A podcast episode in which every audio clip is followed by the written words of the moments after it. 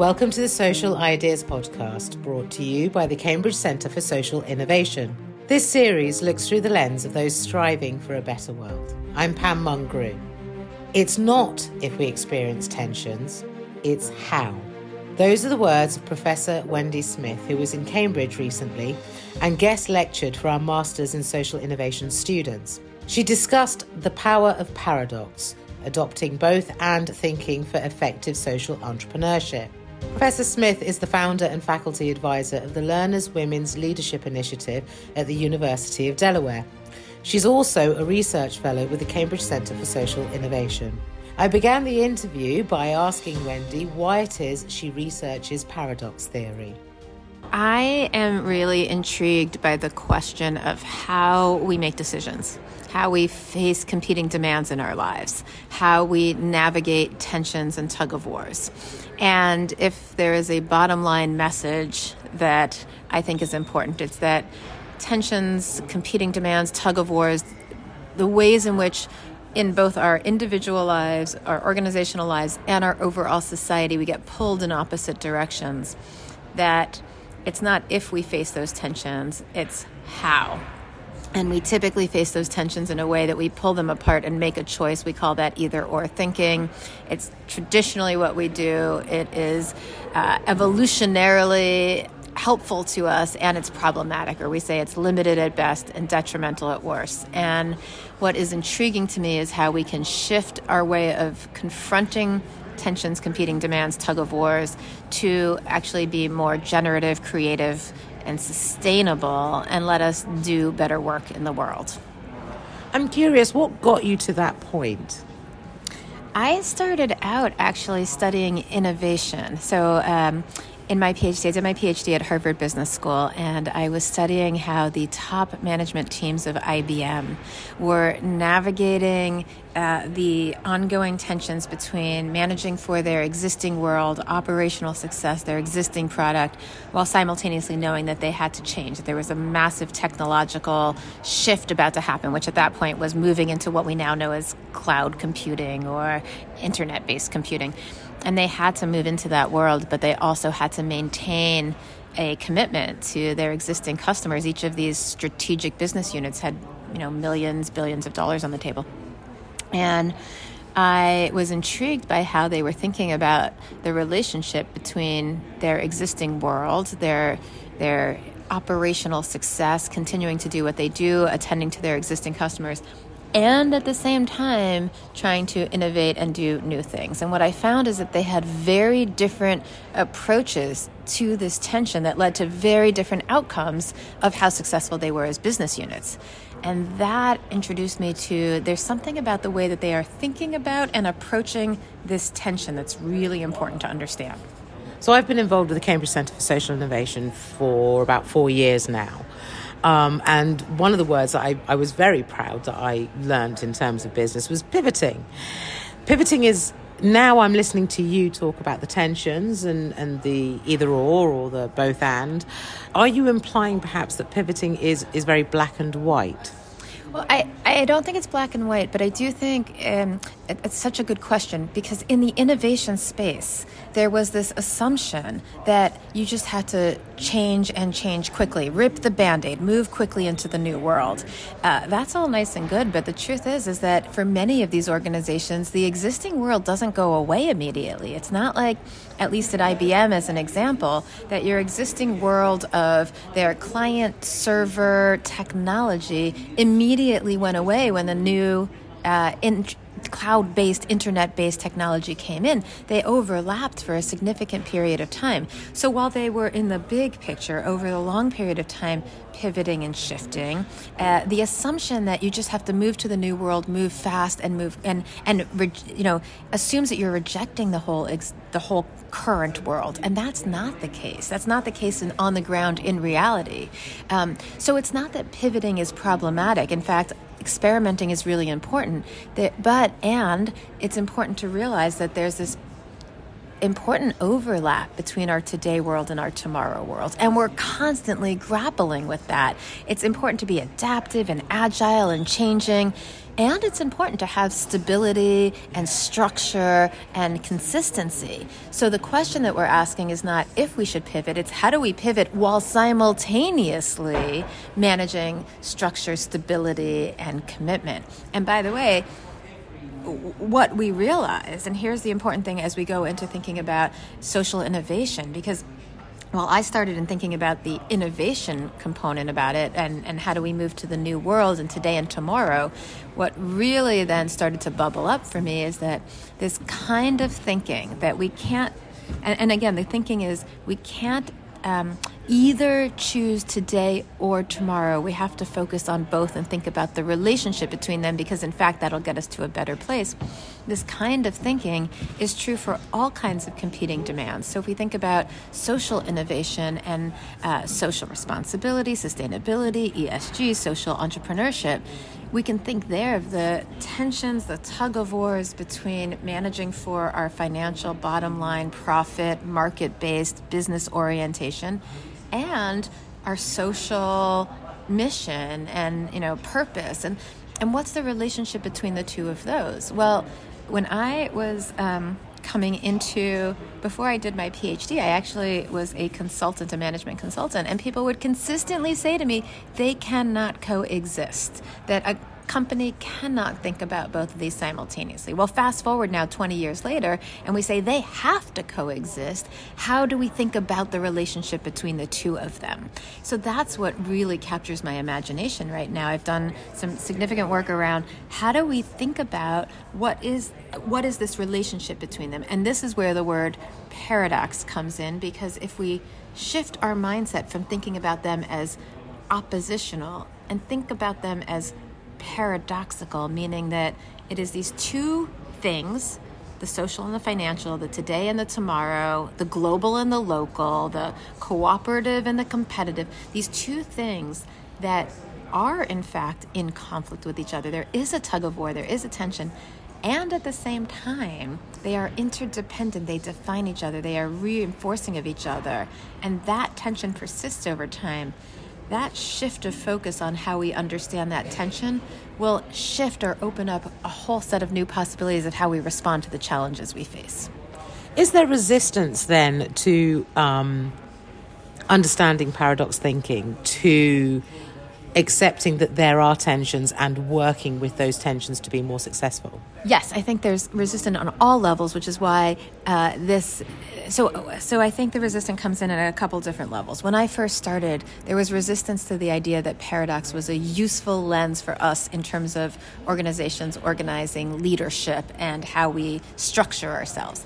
Um, and I think the resistance comes up because, uh, for for a variety of reasons, um, we are inviting people to move from a very linear, rational model where we make clear decisions and move forward into a holistic, interdependent, and sometimes dynamic and sometimes irrational model. Well, the reason we go with linear, so either or thinking is very linear, rational. It's we have a we have a dilemma, we have to make a choice. We make a choice, and then we stay consistent with that choice. And again, our our evolutionary history tells us that that's actually quite useful because when we have an outstanding choice to make, it we almost feel anxious or fearful or or um, all of these sort of emotions that once we make the choice, we feel better about it. Uh, and so that is incredibly valuable in the short term. Um, and our linear thinking, where there's rational outcomes, is actually helps us. That's what we want to achieve in the short term. Well, we're inviting people to say, actually, the world is a little bit irrational, dynamic, complex, holistic, and is a world in which there are these two op- opposing things that actually, if you bring them together, there is more sustainable, generative, creative ways of thinking about things. Certainly, in our world of organizing, that was not that popular. And in fact, but, and I like to say that you know, we are late to the paradox party in the world of organizing because this notion that the world is more irrational, dynamic, synergistic, holistic.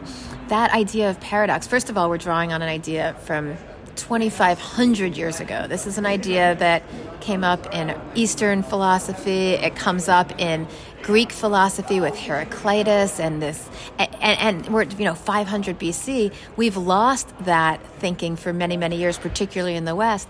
And really, in the last 100, 150 years, we see it popping up in other disciplines. It's the, the, the core underpinning of physics and quantum physics.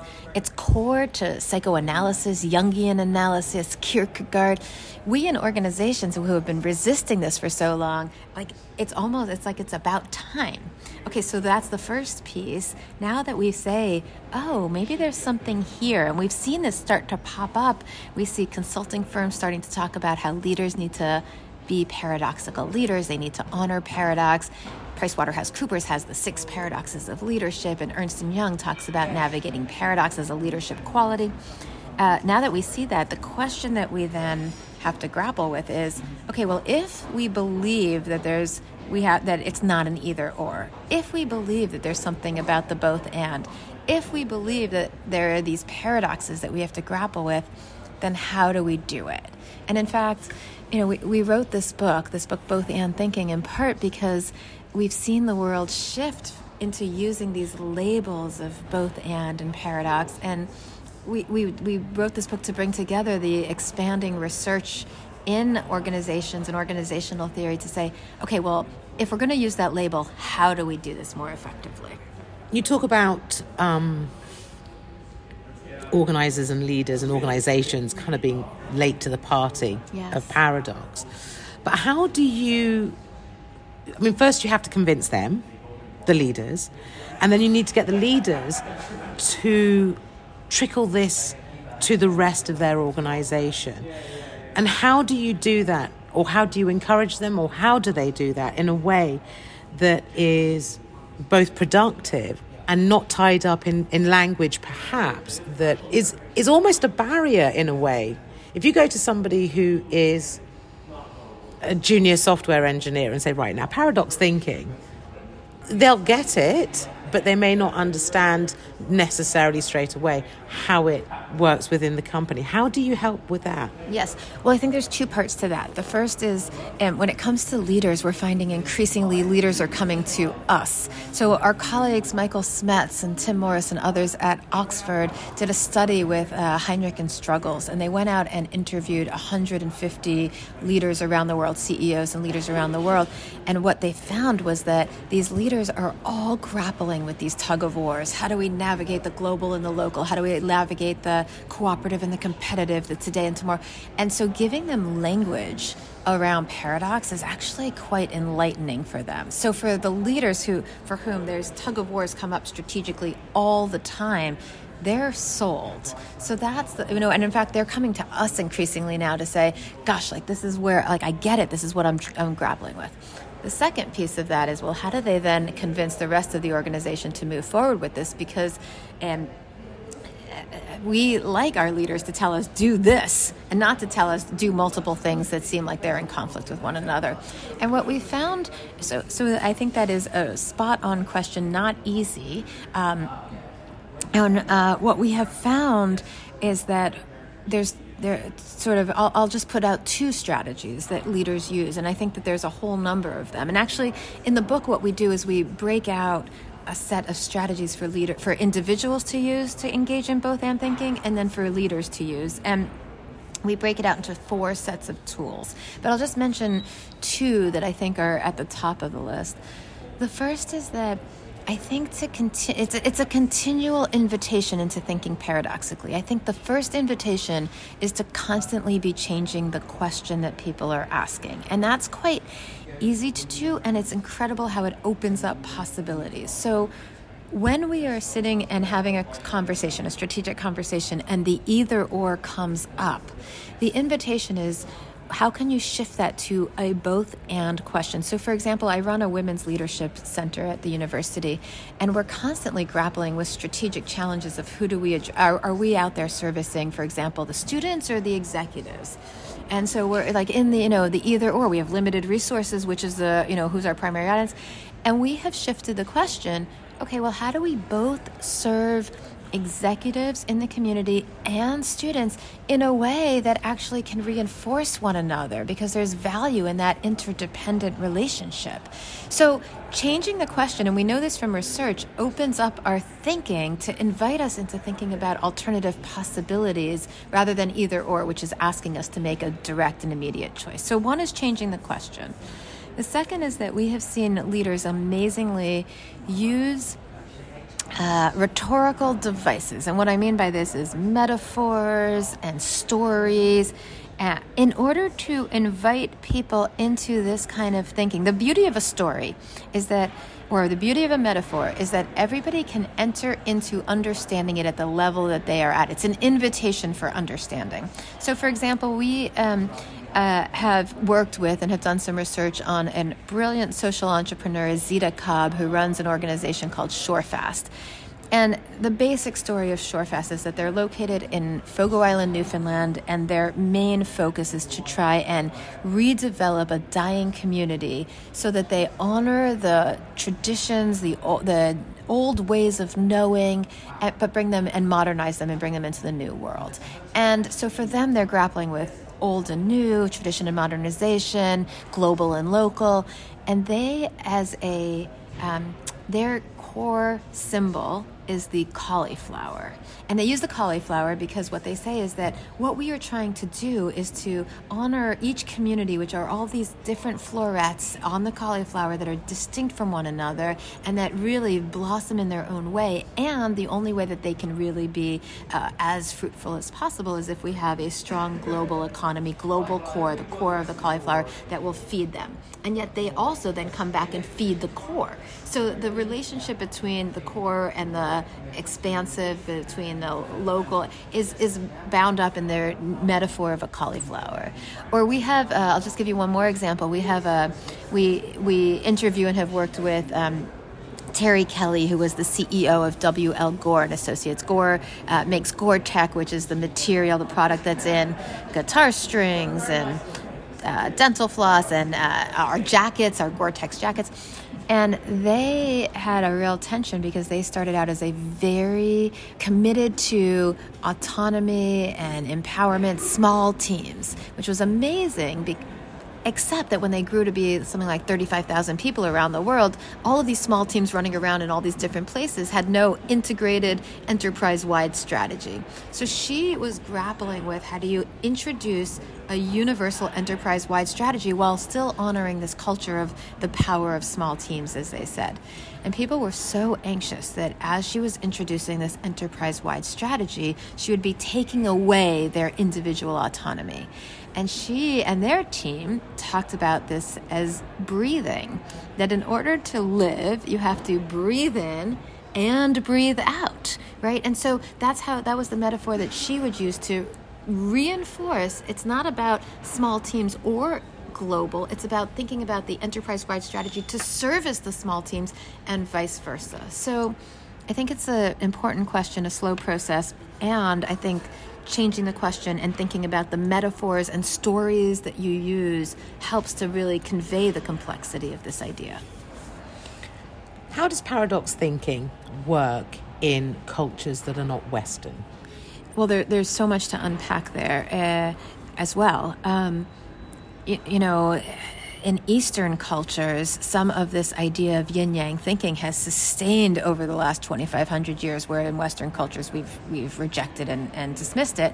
And yet, what we find sometimes is that in Eastern cultures, a commitment to the yin yang actually is sometimes a commitment to the to the middle way that actually is this compromise solution that doesn't honor both sides but pretends to and so um, so so uh, there's both an understanding of yin yang thinking, and on the ground, it can be uh, dismissive of yin yang thinking because um, what we say has to happen in order for both and thinking to happen is that you have to take these opposing things and separate, honor, recognize, what each is about in order to find the points of connection. What is it that we want about our global integration? What is it that we need locally? Or what is it about the existing product and the current world that we need to support? What is it about the future in order to find those points of connection and integration? sometimes what happens in Eastern cultures is that there's such a focus on synergy, integration, and uh, compromise or minimizing the conflict that they don't first do the work of separating out. And what happens there is that while in the West we can end up with a false dichotomy, we pull things apart and try and decide on them. You know, we've written about that in the East, you can end up with a false synergy where it seems like it's a synergy, but it isn't exactly. And you have to bring those together. I'll just say one more thing, which is that we have colleagues who are doing really interesting work too. I mean, it's not just East and West, right? In the global South and in Africa, there's some really interesting thinking about the integration across opposing ideas. So, the philosophy of Ubuntu, which I only know such at a surface level, is about this question of how, you know, I am who I am through you, this question of self and other and the boundary between them, and how the collective feeds and defines the individual, and the individual informs and is part of the collective. So, I think that there's really interesting thinking in a lot of different places. What is your message then through the book and through the research that you do? Yeah, well, I'll go back to where we started, which is that it's not if we face tensions, it's how. And tensions we tend to think of as a bad word, and we want to transform that into a it's neither good nor bad, it's how we respond to them. And the invitation in the book, the invitation in our work is to think about how our responses can be more generative by recognizing how often we either or, thinking about the underlying paradoxes and shifting to both and. And, um, you know, I really deeply believe that we are facing some pretty significant challenges in our world at the moment.